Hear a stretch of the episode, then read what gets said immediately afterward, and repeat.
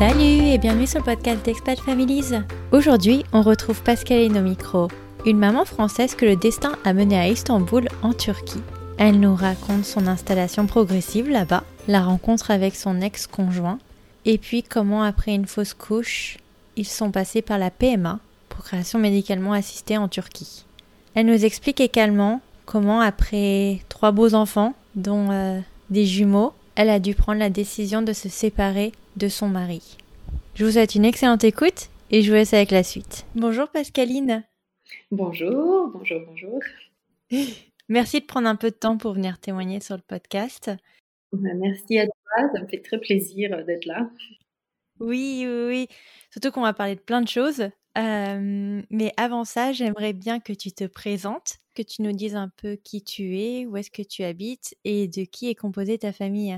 D'accord, donc moi c'est Pascaline, j'habite en Turquie, à Istanbul, et j'ai 3 enfants. Donc j'habite, on va dire, dans le centre d'Istanbul à peu près, et ma famille est composée de...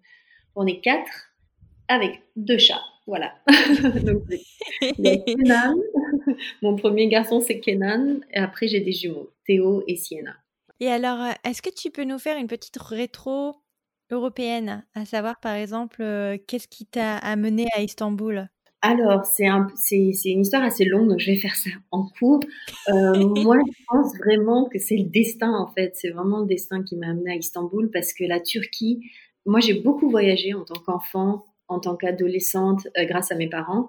On a habité dans les dom-toms et tout, donc du coup j'avais beaucoup voyagé déjà.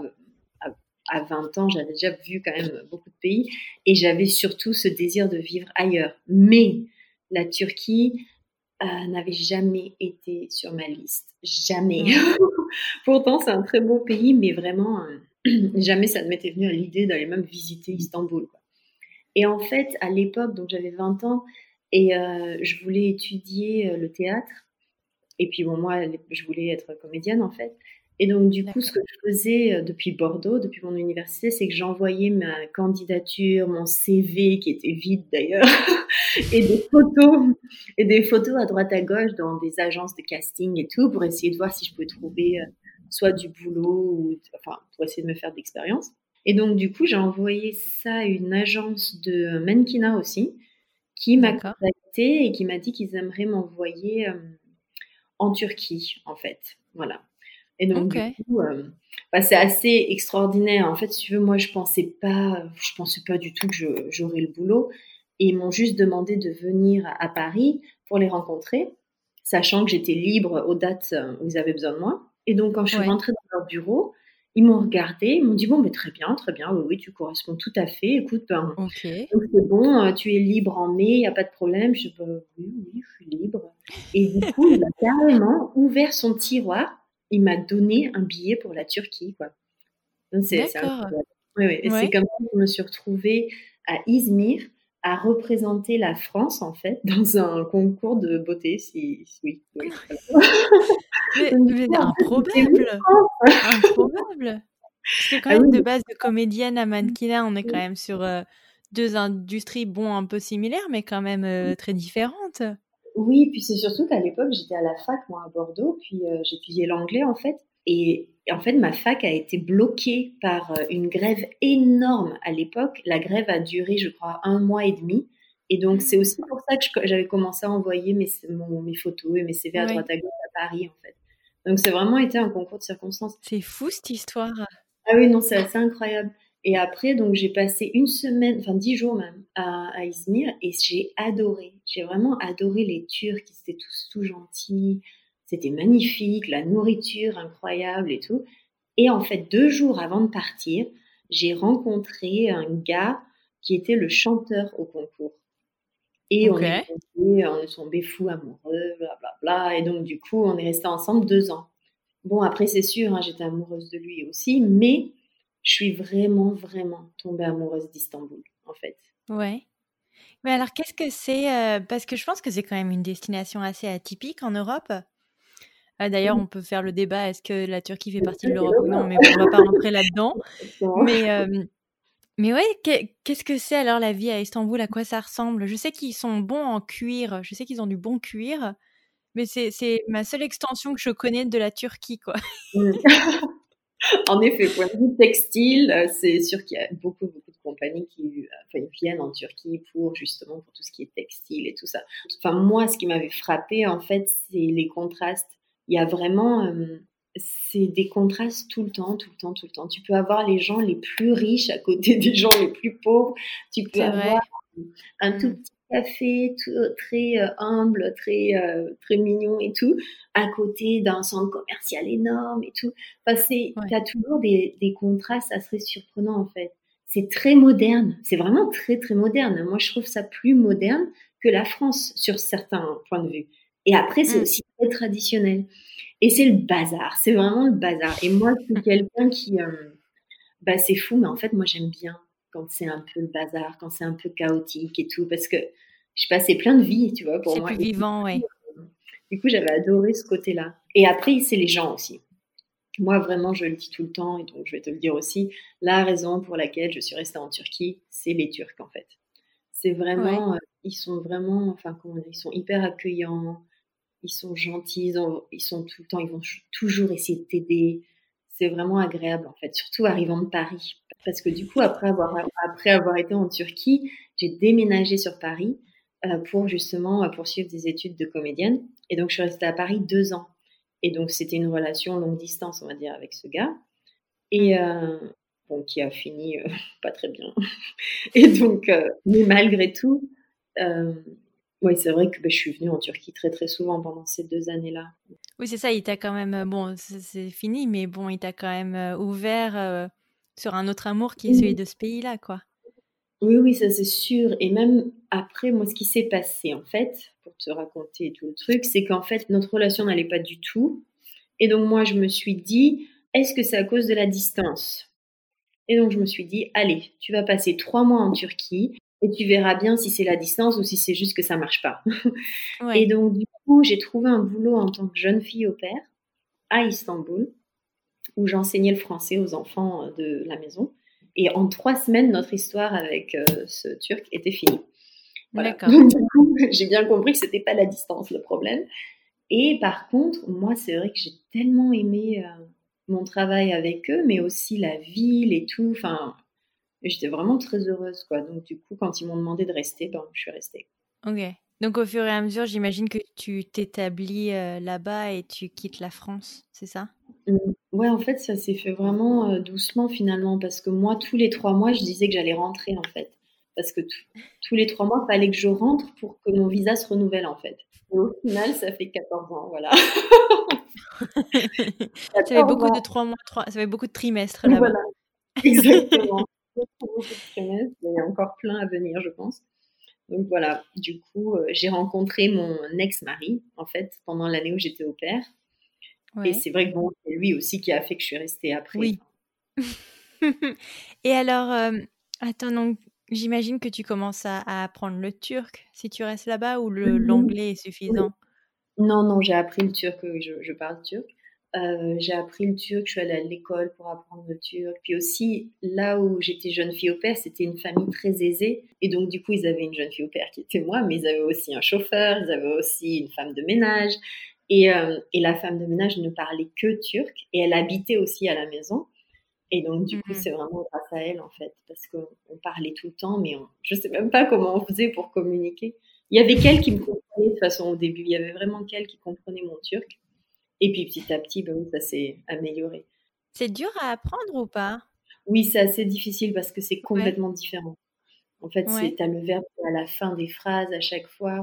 Le vocabulaire est complètement différent. Et la prononciation est assez différente aussi. Donc, t'as mis combien de temps, tu dirais, à apprendre le turc ? 1 an ? Mais en fait, j'ai mis 1 an pour parler comme il faut, on va dire, tu vois, pour pouvoir me débrouiller. Mais après, comme moi, tous mes amis parlent anglais, je parle beaucoup plus anglais. Ouais. Et c'est quand j'ai divorcé que là, vraiment, mon turc, il s'est amélioré. Tout d'un coup, il a tellement fallu que je fasse plein de choses toute seule. Mm-hmm. Ton ex-mari était turc ou il était d'une autre culture ? Il est turc-américain, en fait. D'accord. Et donc, il parlait les 2 langues aussi, j'imagine ? Il parlait pas français, par contre ? Oui. Non, il parle pas français, par contre, les 2 langues. Oui, donc tu rencontres ton ex-mari pendant ton année de fille au pair. À quel moment vous décidez d'étendre la famille potentiellement ? En fait, ce qui s'est passé, c'est que je suis tombée enceinte après 9 mois de relation avec lui. Donc, c'était quand même très tôt. Hein. Oui. Et malgré tout, moi, je n'avais pas du tout envie d'avorter. Puis lui, il n'avait pas non plus envie qu'on fasse ça. Donc, du coup, on a décidé d'avoir cet enfant.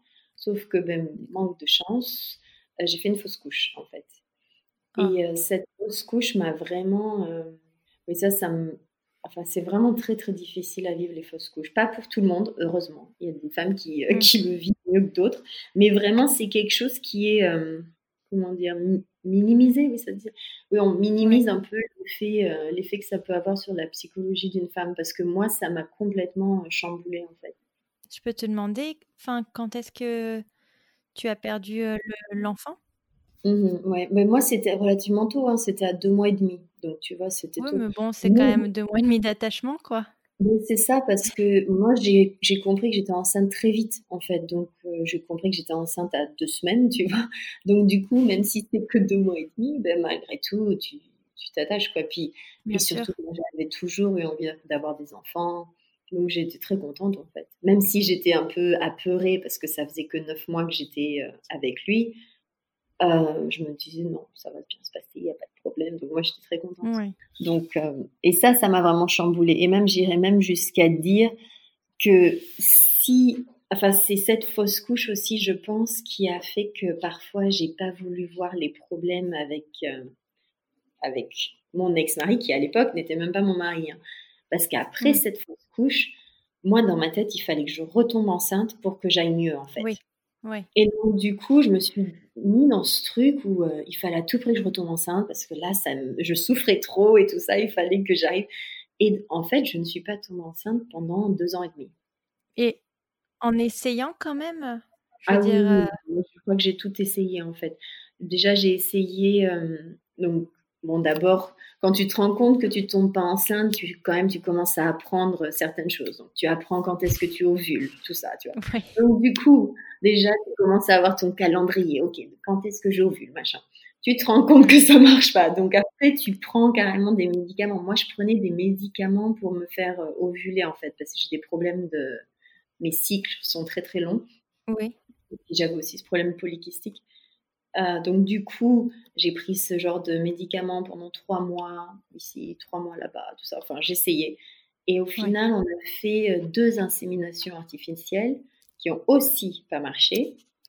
Et c'est là où un des docteurs m'a dit, bon, écoute, si tu veux, on peut faire une FIV. Et par contre, il me dit, par contre, il faut que je te demande un truc. Est-ce que vous êtes mariés ? Je dis, non, on n'est pas mariés. Et il me dit, si tu veux faire une FIV, il faut que vous vous mariez.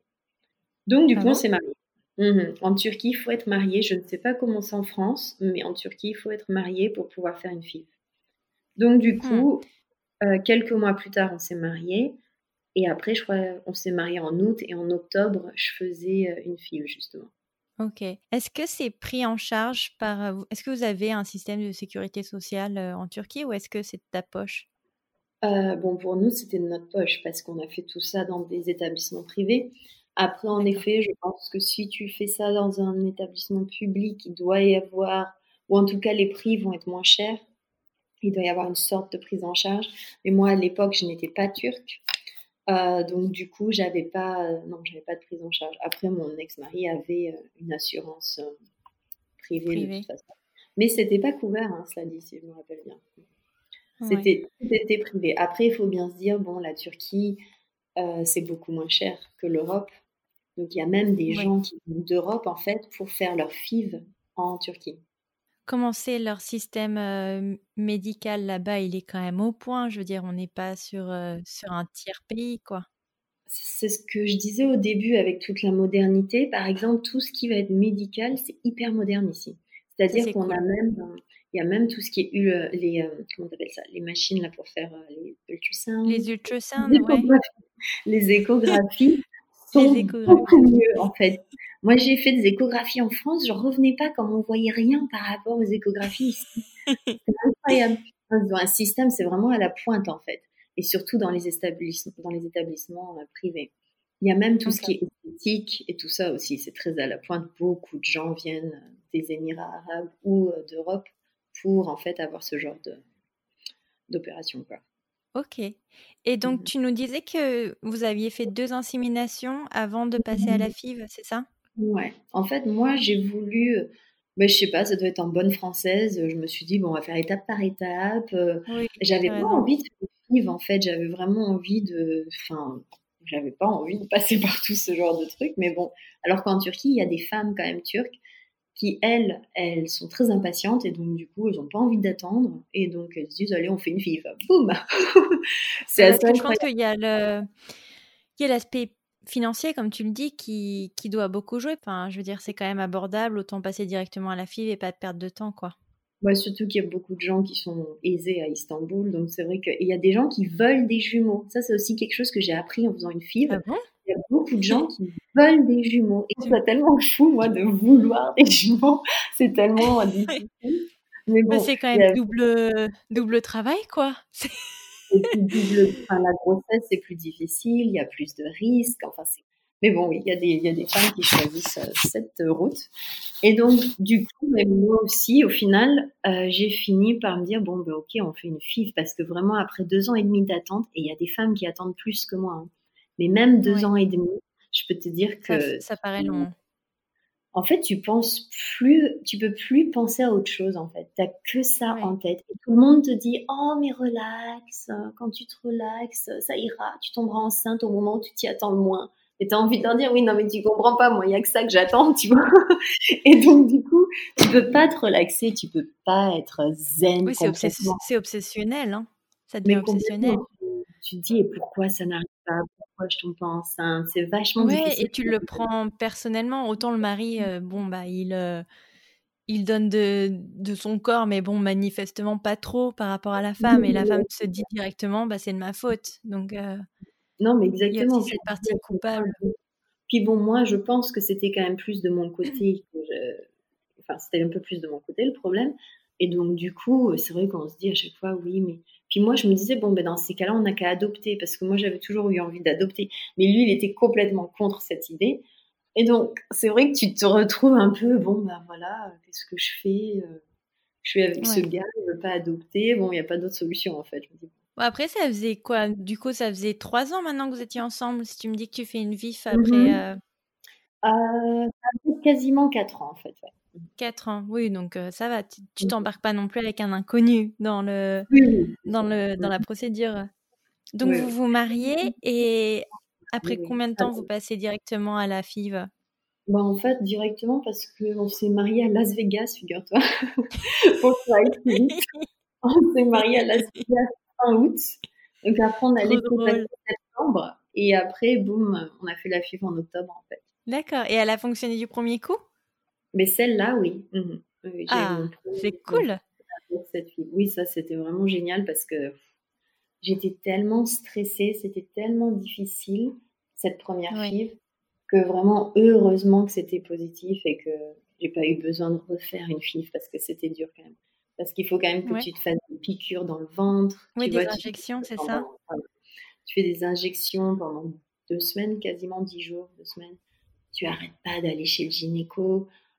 C'est vachement... Enfin, moi, j'ai horreur d'aller chez le gynéco, hein, donc c'est très... Enfin, c'est assez stressant. Donc, c'est pas l'entretien pour lequel tu t'attends le plus. C'est pas le Père Noël, hein, on va dire. On va l'appeler comme ça. C'est clair. C'est pas un truc où tu te dis chouette. Non, c'est clair. À chaque fois, il faut aller à la clinique et tout. Puis, t'as une sorte de pression, en fait, parce que tu te dis, oui, et si ça marche pas, tout cet argent... Et ça marche pas parce que même si c'est moins cher que peut-être aux États-Unis par exemple, malgré tout tu penses, tu dis oh là là mon Dieu. Et puis c'est vraiment moi qui était là, ok on fait une FIV parce que moi j'en peux plus d'attendre, tu vois, alors que mon ex-mari lui il aurait pu finalement attendre plus longtemps. Mais c'est ce que j'allais te demander, alors du coup est-ce qu'il y a eu un impact sur votre couple le fait que t'as des injections donc nécessairement ce sont des hormones Alors tu vois, moi, j'étais obsédée par cette procédure. Enfin, est-ce que ça a créé déjà des différends déjà dans votre couple? Mais c'est possible parce que malgré tout, Alors moi, je veux bien croire hein, qu'il y a des maris qui sont beaucoup plus attentifs et tout, pendant les FIV et tout, mais malgré tout, quand tu fais une FIV, bien que le mec, il est super, et ben, t'es quand même toute seule, hein, au final. Tu te sens... Enfin, moi, je me suis sentie très seule, en fait. Et c'est peut-être dû à ma relation qui ne fonctionnait peut-être pas très bien, mais il y a beaucoup de choses que tu fais seule. Tu vas dans la salle où ils retirent tes œufs, ça se dit ça, ou tes ovules, quoi. Ouais. Et t'es toute seule. Après, quand ils te font le transfert, t'es toute seule encore une fois et tout. Donc, du coup, c'est assez difficile, quoi, mentalement. En tout cas, la première FIV, pour moi, était très difficile. Et après, en effet, tu prends plein d'hormones. Et donc, du coup, t'es complètement... Enfin, pour moi, ça a été... Je pleurais vachement souvent. Bah, les montagnes russes, ouais, j'imagine. Voilà, c'est exactement. Quand même... Oui, exactement ça. Ouais. Mais donc, après, est-ce que c'était un choix de ton mari de ne pas vouloir t'accompagner Après, il était là, dans la salle d'à côté. Mais tu vois, moi, je me rappelle, le jour du transfert, bon, on s'était disputé, par exemple. Alors que, franchement, le jour du transfert, ce serait peut-être bien qu'on ne se dispute pas. Parce que c'est le jour, quand même, c'est les aléas du direct. Hein. Tu ne peux, pas les anticiper, ceux-là. Ouais, non, là, c'était... Mais bon, avec lui, ça a toujours été assez... Enfin, c'était toujours très difficile. Je pense que j'ai fermé les yeux sur beaucoup, beaucoup de choses. Oui, surtout en fait. Ouais. Mais à l'époque, j'étais tellement focalisée sur avoir un enfant en fait. Que... Je sais que donc en fait, quand tu fais une FIV, il faut que tu reviennes 2 semaines après pour qu'ils commencent à faire des prises de sang, de l'hormone de. Oui. En fait, moi j'ai. Je sais plus comment ça s'appelle. En fait, l'hormone de grossesse, je ne sais plus non plus comment ça s'appelle, mais c'est la HCG ou quelque chose comme ça. Exactement, quelque chose comme ça. Et donc, du coup, moi, j'ai su que j'étais enceinte, je crois, c'était 12 jours ou 10 jours après, 10-12 jours après. Ouais. Et après, en effet, en Turquie, comme c'était une clinique privée, j'avais un suivi très, très rapproché. Au début, j'y allais toutes les 2 semaines et après, j'y allais tous les mois. Donc, en fait, j'avais des échos très, très souvent. C'était quand même cool. Donc, ça, c'était bien. C'était une grossesse... Oui, ça c'est génial, c'était une grossesse super suivie, quoi. Quand je vois, j'avais des copines en France qui me disaient « Oh, mais j'y retourne dans 3 mois ». Je dis là, quoi ? Dans 3 mois, mon Dieu, c'est trop long. Non, moi, c'est vrai que j'aurais du mal à pas avoir mon bébé tous les mois. Maintenant, je suis habituée à ça, donc... Oui, mais même pour ton premier, parce que tu sais pas dans quoi tu t'embarques. Donc, tu te dis, c'est quand même sympa de voir sa tête tous les mois. Là, non, parce que c'est le Covid, moi, je crois que... Mon 2e trimestre de grossesse, là, je n'ai pas vu le médecin. Oh, wow. J'ai quand même passé d'une grossesse high risk à une grossesse normale, entre guillemets, en termes de procédure. Et là, je pense que ça fait...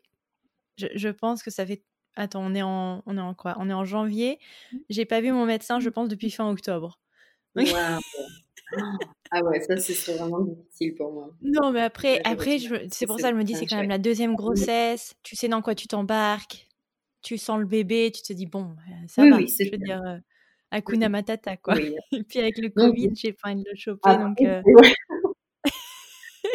Après, c'est aussi une habitude. Parce que moi, j'étais tellement habituée à aller à cette clinique. Je connaissais toutes les infirmières, tout le monde et tout. Et donc, du coup, c'est vrai que si on me disait, on ne vient pas pendant 3 mois. Oui, exactement, franchement. Mais d'ailleurs, ils étaient vraiment super tous aussi.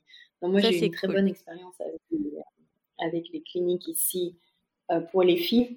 Par contre, en effet, les accouchements en Turquie, bon, bah, ça, c'est pas le top. Oui, alors, on va en venir. Donc, ton suivi de grossesse se passe bien. La grossesse se passe très bien. Comment se passe le jour J ? Est-ce que tu vas du coup en hôpital public ou en clinique privée ? Comment ça se passe ? Non, clinique privée. Après, bon, c'est là aussi hein, les contrastes, encore une fois. Les cliniques privées, c'est genre l'hôtel 5 étoiles. L'hôpital public, par contre, t'as pas forcément envie d'y rester trop longtemps, tu vois. Donc, du coup, oui, c'était privé. Et bon, après, pareil, les infirmières étaient adorables, tout le personnel était super. Mais par contre, pour l'accouchement même, moi, je voulais un accouchement normal. Bon, j'avais quand même pris la péridurale, mais en Turquie, ils font beaucoup, beaucoup de césariennes. Et du coup, je me suis battue pour ne pas avoir de césarienne parce que j'avais aucune raison d'avoir une césarienne. Enfin, le seul truc qui aurait pu faire que j'ai une césarienne, c'est que Kenan, il faisait 4 kilos. Et donc, du coup, tout le monde me disait « Ah, mais oui, mais ce serait mieux que tu aies une césarienne, il est trop gros, blablabla. » Bon, non, ça va, 4 kilos, non ? Ben, franchement... Non, bon, c'est gros, 4 kilos ? Je m'en rends pas compte. En fait, c'est vrai que par rapport aux jumeaux qui faisaient 2,5 kg, c'est ah oui, sûr non, tu m'étonnes. qu'il était costaud. Non, c'était un bébé très costaud, mais bon, moi aussi, je suis pas petite, hein. Je suis grande, je suis aussi assez costaud, donc je veux dire, ouais. j'avais pas de problème, tu vois, pour accoucher. Mais par contre, l'équipe d'accouchement, enfin bon, tout ce que je voulais pas, en fait, ils l'ont fait finalement, Donc, ils t'ont pas laissé accoucher par voie basse ? Alors, si, j'ai eu l'accouchement par voie basse parce que je me suis battue comme une folle. Mais par contre, si tu veux, ils ont déclenché l'accouchement parce qu'ils voulaient pas que j'attende trop longtemps. Ils grossissent trop, oui. Vraiment, il n'arrêtait pas de grossir, en fait. Et donc, du coup, ils ont déclenché 2 semaines avant. Et en fait, ouais, ils donnent de la pitocine, je crois que ça s'appelle. Et ça a été terrible. Enfin, pour moi, ça m'a donné des contractions. Donc, de toute façon, les contractions, c'est horrible, mais je te jure, c'était vraiment dur. Et ils ne sont pas patients, en fait. Quand ils voient quelqu'un souffrir, et ben, en fait, ils se disent, bon, mais voilà, il faut qu'on le sorte, quoi. Donc, du coup, moi, j'ai eu droit à tout, quoi. J'ai eu droit à l'épisiotomie, j'ai eu droit... Ils ont quand même poussé sur mon ventre, enfin... horrible, quoi. Ils m'avaient bien demandé surtout ne m'appuyez pas sur le ventre, parce que j'avais lu et recherché et tout, et j'avais bien lu que bon, c'était vraiment quelque chose qu'il ne fallait pas faire. Et d'ailleurs, à toutes celles qui nous écoutent, ne laissez aucun docteur faire ça, parce que vraiment, c'est horrible. Ça fait tellement mal. Et du coup, donc ils ont fait ça, et ils m'ont fait une épisiotomie en même temps, et donc en effet, il est sorti assez rapidement. Mais bon, après 14 heures de travail... Hein, parti rapidement après 14 heures. Ma pauvre. Ouais, donc pas terrible l'accouchement, quoi. Ouais, non, c'était franchement catastrophique, en fait.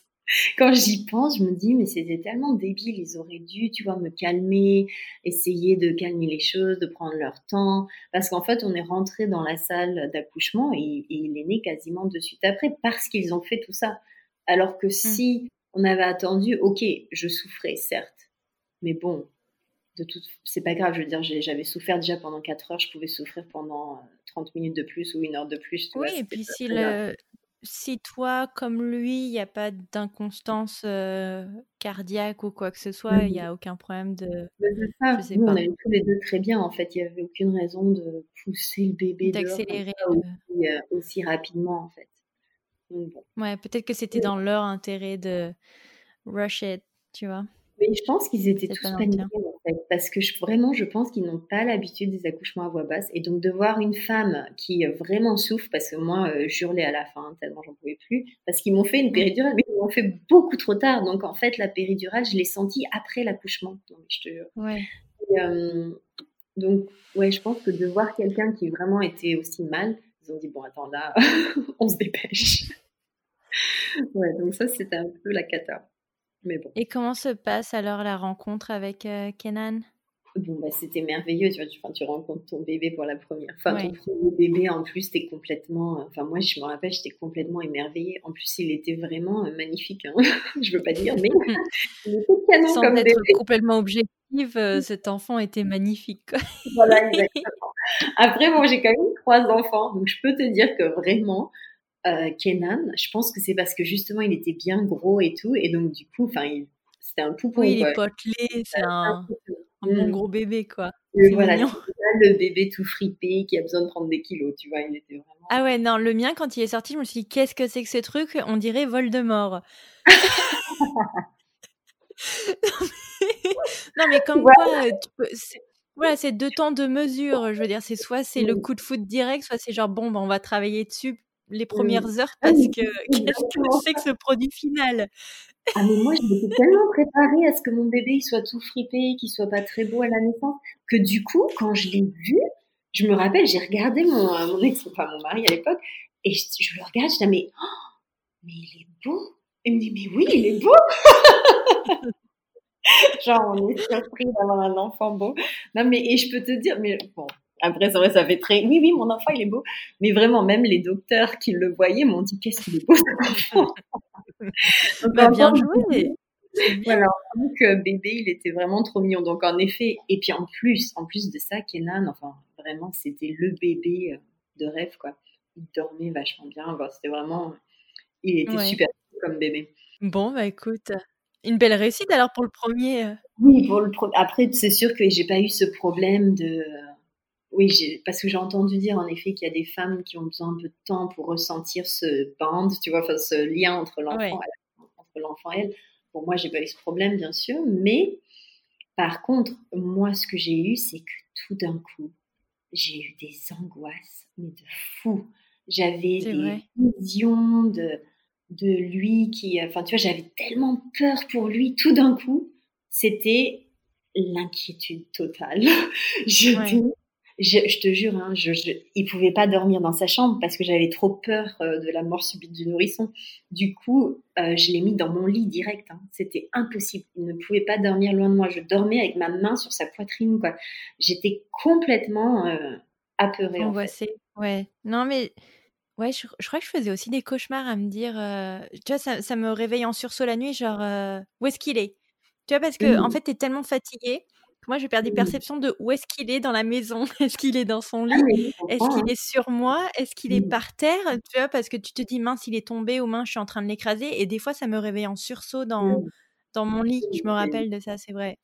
C'est la réalité d'être maman, en fait. On ne se rend pas compte parce que nos mères, elles ne nous ont pas raconté tout ça. Mais c'est vrai que l'angoisse que tu ressens, moi je me rappelle une fois me lever en sursaut et jeter la couette de lit, tu vois, par terre, en pensant, je disais, oh, mais il est où? Et en fait, c'était un soir, bon, en effet, je l'avais mis dans son lit, tu vois. Oh mon Dieu, mais les ouais, voilà, de se réveiller tout d'un coup et d'avoir peur comme ça. Non, c'est vrai, j'avais complètement zappé, mais maintenant que tu me le rappelles, ouais. C'est ouais, moi, c'est effrayant. Maintenant que j'en ai 3, ça m'arrive encore hein, parfois. Et parfois, les jumeaux, parfois, je les habillais, enfin, j'interchangeais leurs vêtements, tu vois. Et donc, du coup, il suffisait que Sienna ait les vêtements de Theo. Je ne savais plus où Theo était, tu vois. Et ça, c'était trop... C'est tellement fatigué, en effet. Hein, c'est la fatigue et tout. Ouais, je pense que c'est la fatigue qui te rend un peu coucou. Hein. Ah, mais c'est ça, ouais. Tu deviens complètement... Enfin, tout d'un coup, tu as vraiment peur pour quelqu'un d'autre que toi, quoi. Tout d'un coup, c'est vraiment ton cœur qui passe à côté de toi, quoi. Et du coup, ouais, du coup, c'est pas facile parfois. Et alors, attends, comment se passe le retour à la maison, du coup, en dehors de ces crises d'angoisse, entre guillemets? Est-ce que en dehors de ça, pour moi, c'est vraiment la seule chose, je dirais, qui a vraiment été difficile. En dehors de ça, ça s'est plutôt bien passé. Même, je dirais, mon ex-mari, c'était vraiment les premiers 6 mois. C'était vraiment le temps où finalement, il était au top. On va dire. Okay. Et donc, du coup, et bon, l'allaitement aussi. Bon, après, moi, j'ai quand même eu des, comment t'appelles ça, des mastites. Ça, c'est comme ça, tu vois, quand on l'est bloqué là, dans les seins. Quoi. Donc, ça a été quand même dur. J'ai eu ça 2 fois. Mais à part ça, non, ça s'est très bien passé. Ouais. C'était, donc, c'était génial. Puis moi, j'ai toujours des bébés. Donc, Est-ce que vous avez des congés parentaux en Turquie ? Alors non, pas vraiment. Enfin, lui, si tu veux, il est pilote de ligne, donc du coup, il travaille pour Turkish Airlines. Et il avait demandé en fait 2 semaines ou 2-3 semaines, tu vois, de libre. Et donc il avait pris 2-3 semaines. Et tu vois, c'est marrant, s'il est pilote, j'imagine qu'il prend l'avion, donc il doit pas être souvent à la maison, quoi. Oui, en fait, non, il était 2 semaines par mois, il n'était pas à la maison. Donc, moi, j'étais très très souvent toute seule. Hein. De toute façon, c'est aussi une des raisons pour laquelle à un moment donné, j'en pouvais plus. Quoi. Oui. Mais alors, t'avais pas demandé à de la famille de venir en renfort pour t'aider ou d'avoir quelqu'un à la maison pour t'aider ? Bah, le problème, c'est que mes parents à l'époque, ils vivaient en Nouvelle-Calédonie, donc du coup, c'était assez loin. C'est pas à côté. Voilà. Ma sœur aussi, voilà, exactement. Ma sœur aussi, mon frère aussi. Donc, de toute façon, il n'y avait personne vraiment pour venir aider. Et sa famille à lui est constituée que de 4 gars, tu vois, donc 4 mecs. Ouais, donc, du coup, on est limité en main. Ouais. Et pareil pour leur mère, elle habitait pas en Turquie, elle habitait aux États-Unis à l'époque. D'accord. Donc, du coup, non, ouais, j'étais vraiment bien toute seule. Hein. J'étais vraiment toute seule. Mais bon, avec un bébé, ça allait en fait. Puis moi, vraiment, j'ai adoré hein, cette époque, on va dire, de 0 à 1 an. Enfin, je pense que les 2 fois, c'est vraiment les plus belles années de ma vie. Quoi. J'adore encore maintenant. Tu vois, j'aimerais tellement avoir un autre enfant juste pour revivre l'époque bébé. Quoi. J'adore, en fait, vraiment. On va en venir parce que donc du coup, à quel moment tu te dis, ok, Kenan est là, mais j'ai envie de lui créer des petits siblings, donc repartons sur. Est-ce que tu te dis donc je repars sur une fille ou je réessaye naturellement? Comment ça se passe? En fait, moi, après la naissance, de toute façon, je ne prenais pas de contraception. Donc, du coup, si ça devait arriver, ça arriverait. C'est ce que je m'étais dit dans ma tête. Je me suis dit, bah, écoute, si ça arrive, ça arrive. Pas de bras, pas de chocolat. Voilà. Après, mon ex-mari, comme je te disais, il a quand même 3 frères. Moi aussi, j'ai un frère et une sœur. Donc, du coup, tous les deux, de toute façon, même avant d'avoir Kenan, on savait qu'on voulait plusieurs enfants. Et ce qui s'est passé, c'est que quand j'ai fait la FIV pour Kenan, en fait, on a congelé les autres œufs. D'accord. Les œufs, je sais pas, les ovules. Je crois qu'ils appellent ça des ovocytes en français, je suis pas sûre. Mais nous, je sais pas pourquoi, ça a plus de sens pour moi de dire un œuf que de dire, parce qu'on dit eggs en anglais. Voilà, mais je crois qu'ils disent ovocytes en français, je sais pas pourquoi ils disent pas juste des œufs, enfin, c'est un œuf quoi. Non. Je sais pas. C'est pas un mauvais mot quoi. Enfin bref, donc ils avaient congelé tes... Je crois que tu as raison, c'est ça, ovocytes. Donc, du coup, comme on avait plusieurs ovocytes qui étaient congelés, je me suis dit, autant les utiliser, tu vois, parce que, je sais pas, ça me paraissait bizarre d'avoir 4 œufs qui attendaient dans le congélo, là. Ça fait bizarre, dit comme ça. Mais, et bref, du coup, je me suis dit, tentons, puisque de toute façon, on veut d'autres enfants. Et puis, bon, il faut quand même que je dise, moi, mon ex-mari, il a 20 ans de plus que moi. Donc, 20 ans de plus, il y a des questions que tu te poses, en fait. Dès qu'il y a une différence d'âge telle, je me disais, je sais pas, puis tu réfléchis, tu te dis, ok, quand il aura 70 ans, les enfants auront 20 ans, enfin, tu veux pas... Tout d'un coup, tu as d'autres questions en tête, tu vois, qu'un couple où t'as le mal, en fait, tu vois, et donc, du coup, tu te permets d'attendre, tu vois. Et donc là, moi, dans ma tête, je me disais, bon, ok, de toute façon, on veut plus d'un enfant. On avait déjà des problèmes dans notre couple. Et c'est là où je me dis, c'est incroyable que j'ai pu fermer les yeux comme ça. Mais tu me disais que les 6 premiers mois, justement, quand Kenan est arrivé, ça a été le rêve. Donc, qu'est-ce qui s'est passé après les 6 mois? En fait, c'était avant et après. C'est vrai que c'est quelqu'un qui...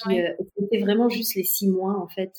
Les 6 premiers mois de Kenan qui étaient vraiment super. Et les 6 premiers mois des jumeaux aussi. Mais avant ça et après ça, c'est quelqu'un qui est très dur avec les mots qu'il utilise et tout. Et donc, c'est quelqu'un qui me rabaissait très souvent, en fait. Et c'est vraiment un cercle vicieux. Et moi, il m'a fallu carrément aller chez un psy pour me sortir de ça, en fait.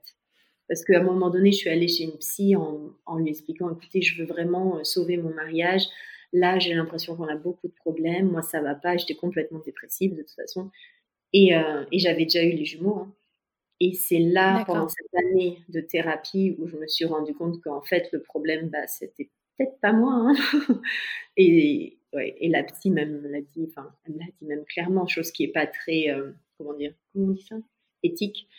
Elle m'a carrément dit, il faut que tu divorces. C'est vrai. Mais parce que je me dis quand même, si mon couple, et en plus, en général, la première année de vie d'un gamin, ça te chamboule individuellement et dans ton couple. Donc, je sais pas, moi, j'ai toujours imaginé que si on devait améliorer quelque chose dans notre couple, il faudrait qu'on y aille à 2, en fait, à cette thérapie, pas juste... Je pense que c'est bon, toujours, dans tous les cas, individuellement, d'aller voir quelqu'un, un thérapeute. Mais si tu veux sauver ton couple, en général, il faut que tu sois 2. Mais c'est ça, de toute façon, c'était toujours ça le problème. C'est que moi, en fait, j'étais toute seule tout le temps. Et j'étais toute seule due à son travail, mais j'étais aussi toute seule due à sa famille. Et j'étais aussi toute seule due au fait qu'il ne voulait pas voir qu'on avait des problèmes depuis très, très longtemps. Et donc, à un moment donné, toute seule, encore une fois, j'ai décidé qu'il fallait qu'on divorce. Et donc là, ça a été très, très difficile. Parce que les jumeaux, ils avaient quel âge quand tu décides de te séparer de ton conjoint ? En fait, si tu veux, ça a pris du temps. Tu ne te décides pas comme ça d'un divorce, surtout avec 3 enfants. Tu vois, donc, ça a pris vraiment du temps. Tu vois, je disais, les premiers 6 mois des jumeaux, ça s'est bien passé. Mais en fait, c'est faux. C'est les 4 premiers mois avec les jumeaux où ça allait. Et après qu'ils aient eu 4 mois, on a été obligés de déménager. Et on est... Et c'est aussi en déménageant dans la maison de son frère. Bon, il habitait pas là, hein, son frère, mais ça a fait que moi, c'était une maison dans laquelle je voulais pas habiter. Et donc, du coup, on s'est retrouvés dans cette maison géante, là, déjà avec 3 enfants. À l'époque, on n'avait pas d'aide. Donc, après, on a pris une nounou et tout. Mais bon, c'était juste complètement... tout a été complètement chamboulé, en fait. Et puis, moi, de plus en plus, je commençais à en avoir marre des petites réflexions par-ci, par-là, où on me disait, tu vois, oh, tu fais rien, qu'est-ce que tu fais de tes journées ? Attends, qu'est-ce que je fais de mes journées ? Je m'occupe des enfants. Bah oui, parce que, attends, donc, ils ont quoi ? Ils ont 2 ans d'écart entre Kenan et les jumeaux, c'est ça ? Mmh, oui, 2 ans d'écart. C'est quand même 3 enfants under tree, quoi, c'est... Voilà, c'est ça. Et c'était vraiment... Enfin, moi, je changeais les couches, je me rappelle... Kenan, il avait encore des couches quand j'ai... Enfin, et donc, du coup, je les mettais en ligne et puis je leur changeais leurs couches à chaque 3, tu vois. Puis, on a une nounou, mais la nounou, elle s'occupait beaucoup plus de la maison que des enfants. Parce que moi, j'allaitais, il ne faut pas oublier ça aussi. Moi, j'ai allaité... Oui, c'est ce que j'allais te demander. Tu as allaité les 2, les jumeaux, oui, tu les as allaités les 2. Mm-hmm. J'ai allaité Kenan jusqu'à 14 mois. Ensuite, j'ai allaité Theo jusqu'à 1 an parce que Sienna a fait une pneumonie. Et donc, du coup, j'étais obligée de rester à l'hôpital avec Sienna. Et donc, c'est là où Theo a arrêté. Sinon, on aurait continué. Hein. Et Sienna, elle a carrément... Elle a été jusqu'à 21 mois quand même. C'est fou. Waouh, wow, mais comment t'arrives à faire mais c'est souvent que tu les allaites ensemble, hein, en fait. Ça fait un peu vache, je me rappelle, je me sens charmant de mieux. Mais non, mais t'as toujours un des seins qui est plus ou moins, tu vois, qui a plus de lait que l'autre, non ? Oui, bien sûr. Après, bon, moi, à un moment donné, il a été clair que je pouvais pas les allaiter tous les 2, point de vue nutritif, il fallait qu'ils aient un supplément. Donc, le biberon était quand même in the picture. Donc, du coup, il avait un biberon. Par exemple, tu vois, si Théo, si lui, il allaitait toute la journée, ben, je donnais un biberon à Sienna, tu vois, pour la caler, elle. Ou vice-versa. Ouais. Parfois, ils avaient un biberon chacun. Parfois, il n'y en avait qu'un seul qui avait un biberon. Bref, il y avait quand même un peu de biberon dans le mix. Ouais, mais ça te fait du boulot. Et puis, même toi, ça te draine ton énergie, quoi. Ben, c'est vrai que ça te fatigue pas mal, mais moi, encore une fois, hein, vraiment, de 0 à 1 an, et puis moi, j'adore allaiter, en fait. Hein, j'ai pas, je trouve ça absolument génial, quoi. Je trouve ça tellement incroyable, en fait, que tu puisses nourrir ton enfant, tu sais, avec ton corps à c'est toi. Clair. Donc, c'est clair, moi, c'est juste que moi, je vois la logistique autour de toi à me dire, mais... Comment elle a fait, quoi ? C'est une super nana. Et de te dire que t'as quelqu'un quand même à côté qui te rabaisse quand tu fais ça. Mais moi, je te donne tous les Oscars dont t'as besoin. Mais par contre, moi, je trouve que l'allaitement, en fait, demande moins de logistique aussi que les biberons. Et c'est aussi pour ça que j'avais choisi ça. Parce que pour moi, d'avoir tous ces biberons à nettoyer alors qu'il y a le bébé qui pleure, le bébé... Bref, c'était juste too much. Donc, du coup, l'allaitement, ça a toujours été... pas une solution de facile en fait, pour moi finalement. Bon, après, hein, bien sûr, quand t'allaites des jumeaux, c'est pas facile, hein, t'es quand même fatigué, tu as moins de lait aussi, tu as presque moins de lait que quand t'en as un seul, donc tu t'inquiètes parfois et tout, donc, parce qu'il a assez mangé et tout ça. Bah, bravo en tout cas, hein, vraiment. Bah, merci. C'est très courageux. Et donc donc à partir de quel moment tu te dis il faut que je sorte un peu de cette spirale à être toute seule et il faut que je commence à, tu vois, à renager à la surface de la terre. En fait, il s'est passé quelque chose. Un jour, j'étais à un café avec une copine et elle me racontait son accouchement justement et je me suis mise à pleurer en fait. Je pouvais plus m'arrêter de pleurer, je disais, oh mon Dieu, et tout. Et elle me regarde, elle me dit, non, mais toi, ça va pas. Hein. Et donc, elle m'a pris rendez-vous chez sa psy, et elle m'a envoyée chez sa psy 1 semaine plus tard. Et c'est comme ça que ça a commencé, en fait. C'est là où... D'accord. On remerciera cette copine, quand même, parce que... Exactement. Ah oui, elle m'a remerciée sur tous les points, quand même, encore aujourd'hui. Si tu veux, entre-temps, ma thérapeute aussi m'avait dit que ce serait bien que je retourne vers le théâtre et tout ça, parce que c'était vraiment ce qui me passionnait. Et donc, du coup, moi, j'ai commencé à refaire des castings ici, j'ai commencé à trouver des écoles pour apprendre, pour retourner un peu dans le bain, parce que je voulais reprendre des cours de théâtre en turc cette fois et tout. Donc, elle m'a vraiment encouragée artistiquement, on va dire.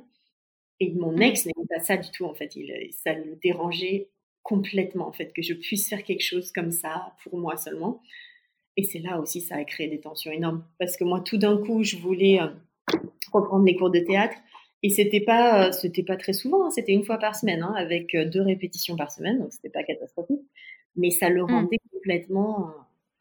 il était pas du tout content, je m'en prenais encore plus dans la tête, tu vois. Et c'est vrai que ces cours de théâtre aussi ont fait que moi, je me suis complètement détachée de lui, en fait. Parce que je me suis dit, mais ça suffit. Là, moi, j'essaie de faire quelque chose pour moi. Je suis tout le temps à la maison avec les enfants, je fais plein de choses avec mes enfants. Et tu n'acceptes même pas que je fasse quelque chose pour moi. Ce n'est plus possible. Oui. Et puis, tu attends quand même de ton mari qui te valorise, tu vois, qui te pousse. Si t'as... Je ne sais pas si tu as envie d'aller faire du tricot, mais va faire du tricot pendant 2 heures par semaine, tu vois. Enfin, mais exactement. Je ne vois pas en quoi... En fait, tout simplement. Et c'est ça aussi, on n'avait aucun rêve ensemble. Et puis, de toute façon, ce n'était pas un ami. Et ça, je l'ai toujours dit. Hein. Toi, tu n'es pas mon ami. Quoi. Et ça, c'est un gros problème. S'il n'y a pas d'amitié dans un couple, tôt ou tard, ça se finira. Ça, maintenant, j'en suis convaincue. L'amitié... en amour est tellement, tellement, tellement importante. Et ça, c'est vraiment quelque chose qu'il faut qu'on travaille tous dans nos couples. Plus tu es ami avec ton partenaire et plus ça tiendra, plus tu as envie d'aller faire, je sais pas, ça dépend des couples, ça peut être le tennis, ça peut être jouer au backgammon, ça peut être jouer aux cartes, ça peut aller danser et tout, mais il faut avoir ce truc qu'on fait ensemble, en fait. C'est ça que tu appelles une amitié, c'est vraiment, c'est de la complicité et partager des activités ensemble. Partager des activités, mais aussi partager, pouvoir être libre de partager, tiens, j'ai ce rêve, ah tiens, j'ai ce projet. Ouais. Et la personne en face, alors peut-être qu'elle aura quelques petites critiques, mais plutôt qui sera très, vas-y. Constructive. Je suis 100% d'accord. Ouais. Je pense que c'est important de vivre avec quelqu'un qui te tire vers le haut. Tu vois. Ah, bien sûr, c'est vraiment important. Quelqu'un qui n'a pas du tout les mêmes rêves ou qui ne supporte pas du tout tes rêves, franchement, maintenant, je le sais, c'est à éviter.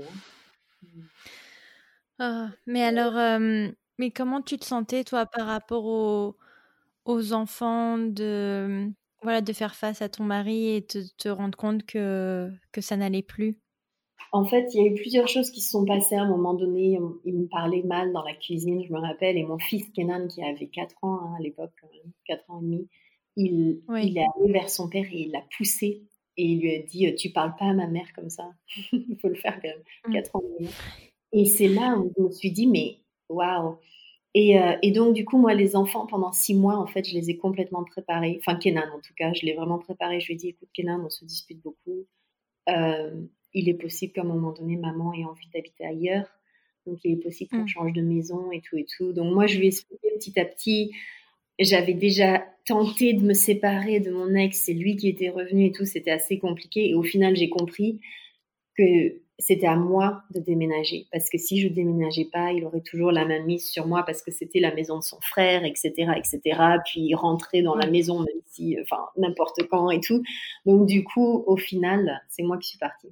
Et donc, au moment où j'ai dit, à un moment donné, j'ai expliqué à Kenan, je lui ai dit, écoute, Kenan, j'ai quelque chose à te dire. Et c'est lui qui m'a dit, on va déménager. Puis on va déménager.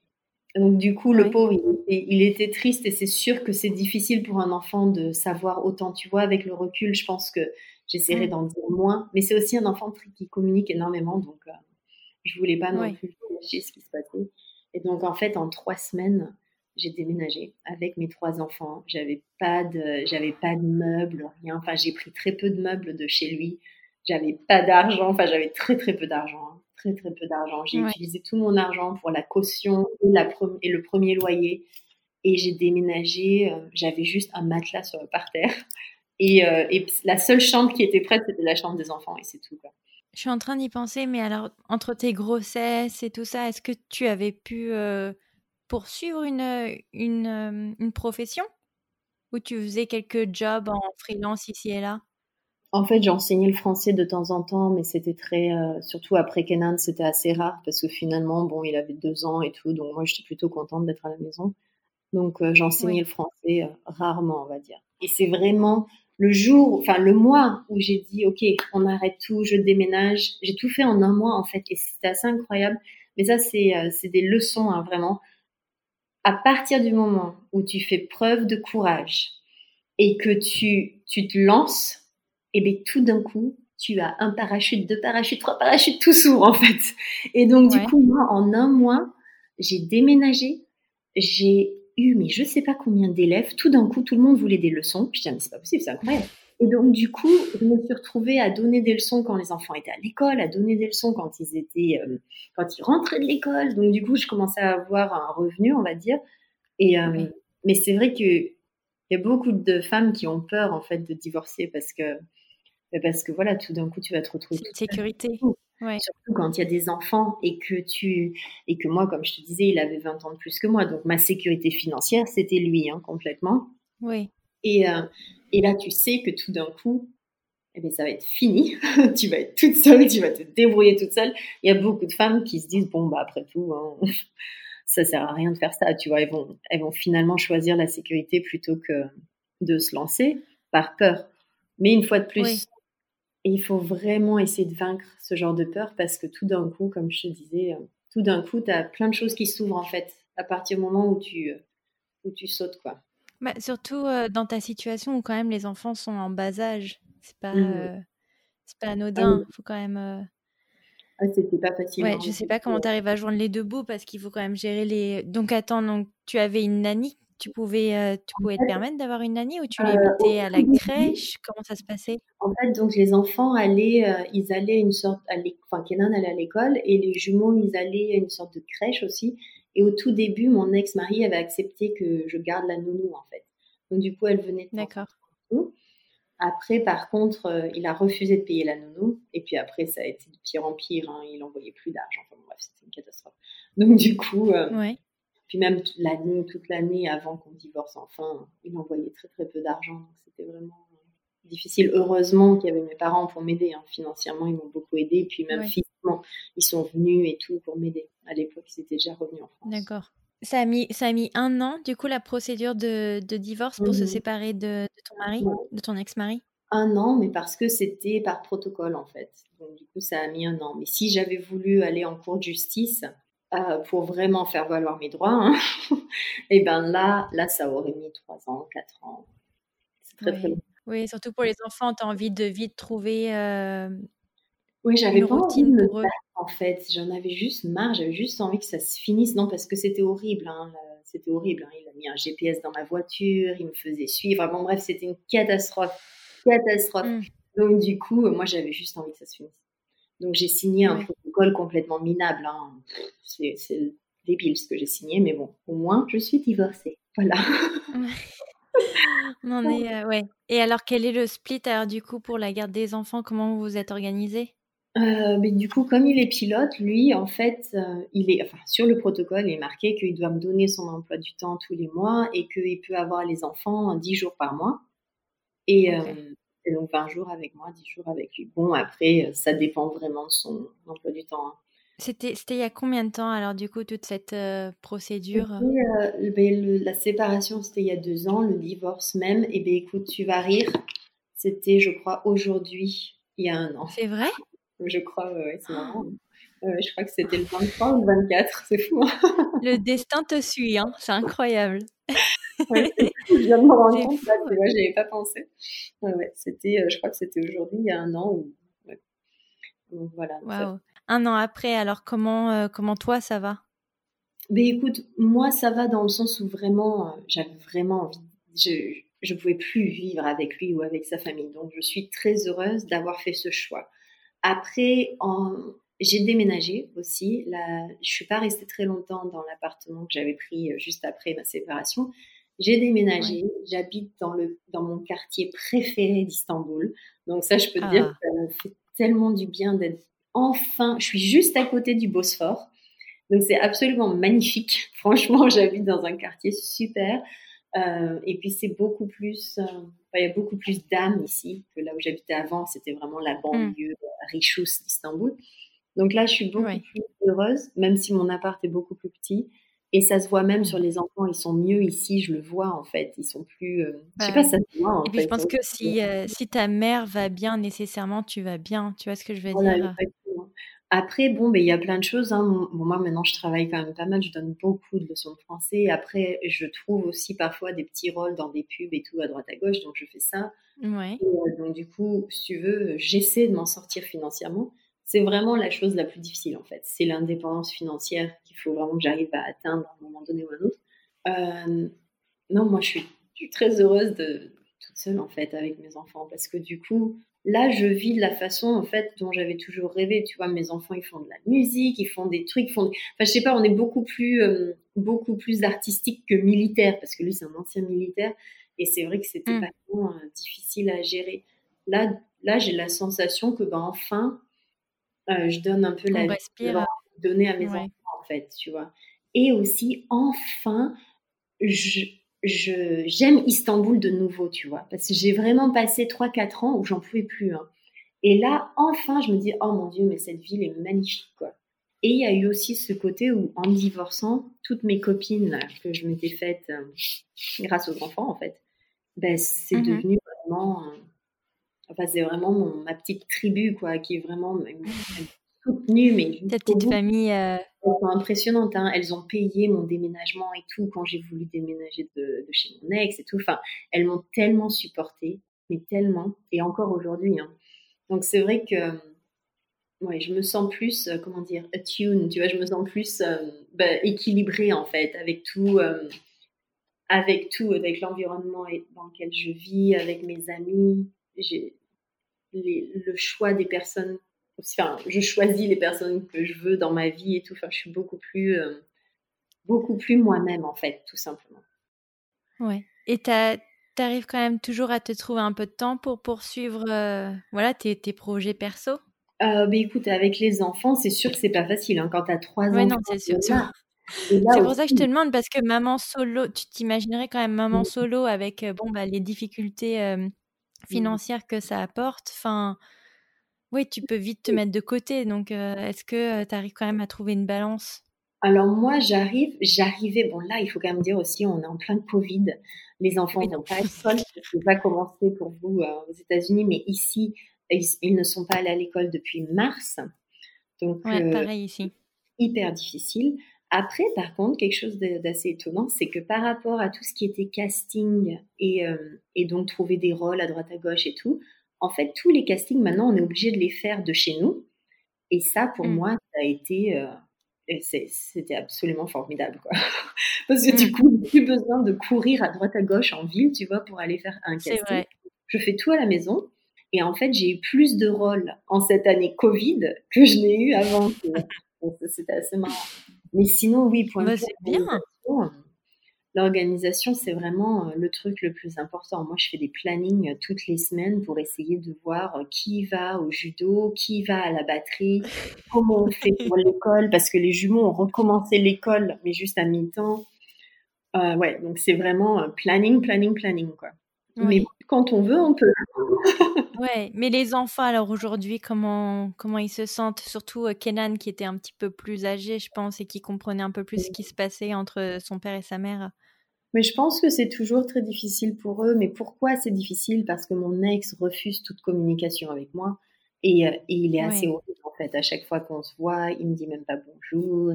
Enfin, c'est vraiment... Il est plein de haine, en fait. Et donc, du coup forcément... Ouais, ça ne rend pas la transition très simple pour eux, quoi.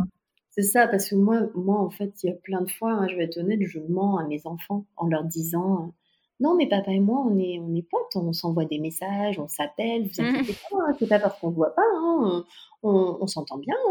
Hein. » Alors, oui, c'est ça, t'as pas envie de... Mais j'ai pas envie. Que je me rends compte que lui, de son côté, il fait complètement l'opposé parfois, et donc du coup je me dis, mais attends, ça va être une catastrophe, ils vont vraiment croire qu'on se déteste et tout. Et moi, je pense vraiment que c'est important pour eux qu'ils sachent que on communique et tout. Donc du coup, j'essaie en fait tous les jours de contrebalancer un peu. Bon, après, hein, ça va pas durer vitam aeternam, c'est possible là maintenant parce qu'ils sont petits et que moi j'ai vraiment envie qu'ils pensent que même si on n'est pas les meilleurs potes du monde, au moins on se chamaille pas. Il y a une entente, oui, non, c'est clair. Mais bon, je pense que ils sont pas bêtes, ils vont grandir, mais bon, tant que ça marche pour toi, écoute. C'est juste que je vois à quel point ça fait mal à Kenan, en fait, surtout. Et donc, du coup, maintenant, j'essaie de faire en sorte que, déjà, ils ne nous voient pas nous disputer.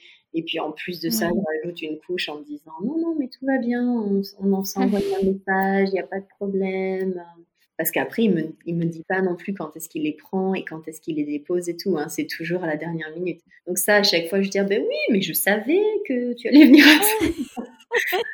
Mais tu vois, inversement, tu voulais démarrer des talents de comédienne. Là, on est sur le sujet, tu vois. Voilà, exactement. Du coup, j'utilise mon talent ou les talents dans le théâtre.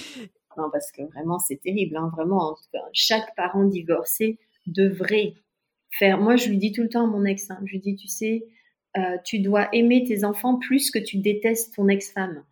Et c'est-à-dire que vraiment, il faut que tu... Même si tu me détestes, j'ai rien fait, hein, mais juste, je suis pas heureuse, mais bon.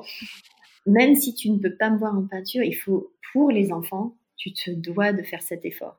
Or, en Turquie, Malheureusement, culturellement, je ne suis pas la seule. Hein, j'ai beaucoup de copines qui vont divorcer d'hommes turcs. Et ça, c'est quelque chose. Hein, les hommes turcs, ils ne supportent pas le fait que tu puisses refaire ta vie, tu vois. Donc, Moi, là, depuis que j'ai un copain, c'est pire que tout. C'est vrai. Et je crois qu'il y a quand même cette culture, après, je peux me tromper, mais qui est un petit peu et toujours macho, non ? Oui, ce sont quand même des hommes assez machos, ça c'est sûr et certain. C'est une culture assez macho. Mais de ce que tu m'expliques, je pense que votre divorce n'est pas lié en tout cas à votre expatriation ou à une différence culturelle. Je pense que c'est juste vraiment un problème de personnalité qui n'a pas matché, quoi. Oui, voilà, exactement. Enfin, c'était juste que il était difficile à vivre. Enfin, voilà. We were not a good match. Like, vraiment, on avait des gros problèmes de compréhension et de communication. Et on a toujours des problèmes de communication, d'ailleurs. Ça, malheureusement, ça peut pas être sur le CV quand tu rencontres la personne. Hein.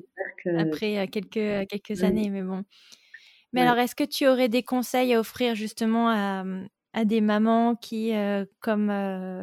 dans un cas similaire au tien, voilà, sont dans une immigration et ne savent pas trop comment donner de la tête avec leur conjoint. Bah, écoute, moi, mon premier conseil, ce serait, si vraiment vous avez envie de divorcer et si vraiment vous sentez que vous n'êtes plus heureuse avec cette personne et que, en effet, vous ne pourrez pas rentrer chez vous, vous allez peut-être être obligé de vivre encore dans votre pays, dans le pays de votre ex-mari, mais malgré tout, soyez courageuse, vraiment, il faut être courageuse parce que on mérite toutes d'être heureuses ou heureux. Et puis le divorce en tant qu'expat, je pense qu'en effet c'est quand même un peu plus difficile parce que justement on n'a pas le support de la famille, on est un peu tout d'un coup on se retrouve tout seul, financièrement on a un peu peur et tout aussi. Bref, mais il faut à tout prix, il faut du courage. Tous les jours il faut se réveiller en se disant je vais être courageuse et je vais y arriver. Ça, c'est une chose. Oui. Deuxièmement, il faut être très bien entouré et ça veut dire aussi avoir un très bon avocat. Et ça, il ne faut pas le négliger. Moi, je l'ai négligé. J'ai plein d'amis qui l'ont négligé, qui m'ont dit de ne pas négliger ça et je l'ai quand même négligé. Un avocat au top du top et qui parle votre langue. Parce que moi, qui parle votre langue ou l'anglais, par exemple. Une langue dans laquelle vous êtes vraiment confortable. Moi, j'ai fait l'erreur de prendre un avocat qui ne parlait que turc. C'était vraiment, vraiment difficile. Ouais, tu t'y perds, j'imagine, dans la traduction et compagnie, quoi. C'est tellement compliqué.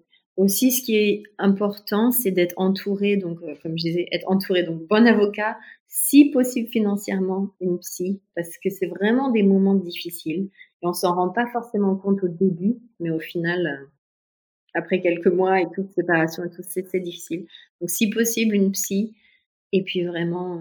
Et puis déléguer certaines choses à vos bonnes amies. Parce que tout d'un coup, vous verrez que votre cercle d'amis va vraiment devenir votre famille, en fait, encore plus. Après, bon, faut être prête, hein, vous allez aussi perdre des amis, ça c'est sûr et certain. Surtout en tant qu'expat. Ouais. Parce que tout d'un coup, vous allez être l'expat, justement. Tout d'un coup, vous n'êtes pas... tout d'un coup, mais bon, voilà, elle n'est pas turque, quoi. Tu sais, nous, on est... Enfin, voilà, lui, c'est notre frère, tu vois. Alors que tout d'un coup, vous êtes vraiment l'étrangère, quoi, pour certains. Donc, il va y avoir un tri à faire. Puis, il y a des jugements, mine de rien, parce que ce que tu t'imagines, ce qui se passe dans le couple, n'est pas la réalité de ce qui se passe chez eux, quoi. Donc, tu peux aussi parfois tomber des nues et te dire, ah ouais... Non, puis après, culturellement, pour le coup, bon, quand on est dans un pays comme la Turquie ou un pays un peu plus, un peu plus old-fashioned culturellement, ouais. Là, c'est sûr et certain que vous allez faire face à des jugements difficiles où tout d'un coup, on va vous dire « mais quelle mauvaise mère de quitter son mari avec 3 enfants, mais pourquoi ?» Enfin bon, il va y avoir des jugements, mais ça, il faut être prête et c'est là où vraiment, ouais. Il faut être courageuse. Il faut être courageuse et puis continuer parce que dans le fond, on sait toutes ce dont on a besoin à l'intérieur, tu vois. Donc, il faut vraiment, faut suivre cet instinct, quoi. Même si c'est dur. Et puis... non, ça a l'air extrêmement courageux, surtout quand, encore une fois, tu penses, t'es pas chez toi, t'es pas dans ton pays d'origine, t'as des enfants en bas âge, t'as pas un revenu constant de ton côté. Non, je pense que c'est quand même très, très courageux. Après, je rajoute juste un truc, c'est aussi prendre soin de soi, parce que dans tout ça, tout d'un coup, en fait, on s'oublie un peu. Et donc, quoi que ce soit pour vous, par exemple, pour moi, vraiment, jouer devant une caméra, ça m'apporte vraiment beaucoup de joie en fait. Et donc même quand je fais juste un petit casting par exemple, ben, ça va m'apporter vachement de joie, même si je suis pas sur un set avec une équipe ou sur une scène et tout. Mais malgré tout, à prendre du temps pour faire vraiment les choses qu'on aime. Si c'est marcher que vous aimez, eh ben allez marcher. Mais souvent, faites-le quand on passe quand on est dans une période comme ça difficile où on souffre quand même, hein, où on a de la peine et tout. Il faut à tout prix trouver la discipline de se trouver des moments où on fait ce qui nous rend heureuse, en fait, ce qui vraiment nous fait du bien mentalement. Se changer les idées, oui. Mais ouais. Alors, ça me permet de faire une belle transition. Qu'est-ce que toi, on peut te souhaiter du coup pour la suite ? Beaucoup de travail. Non, je rigole. En effet, j'aimerais vraiment trouver beaucoup plus de travail en tant que comédienne.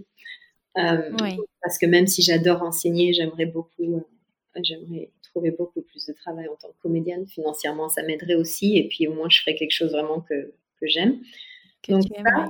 Et puis après, moi, j'aimerais vraiment une meilleure communication avec mon ex. Donc, j'espère qu'à un moment donné, ça arrivera. Mais bon, même si j'ai peu d'espoir.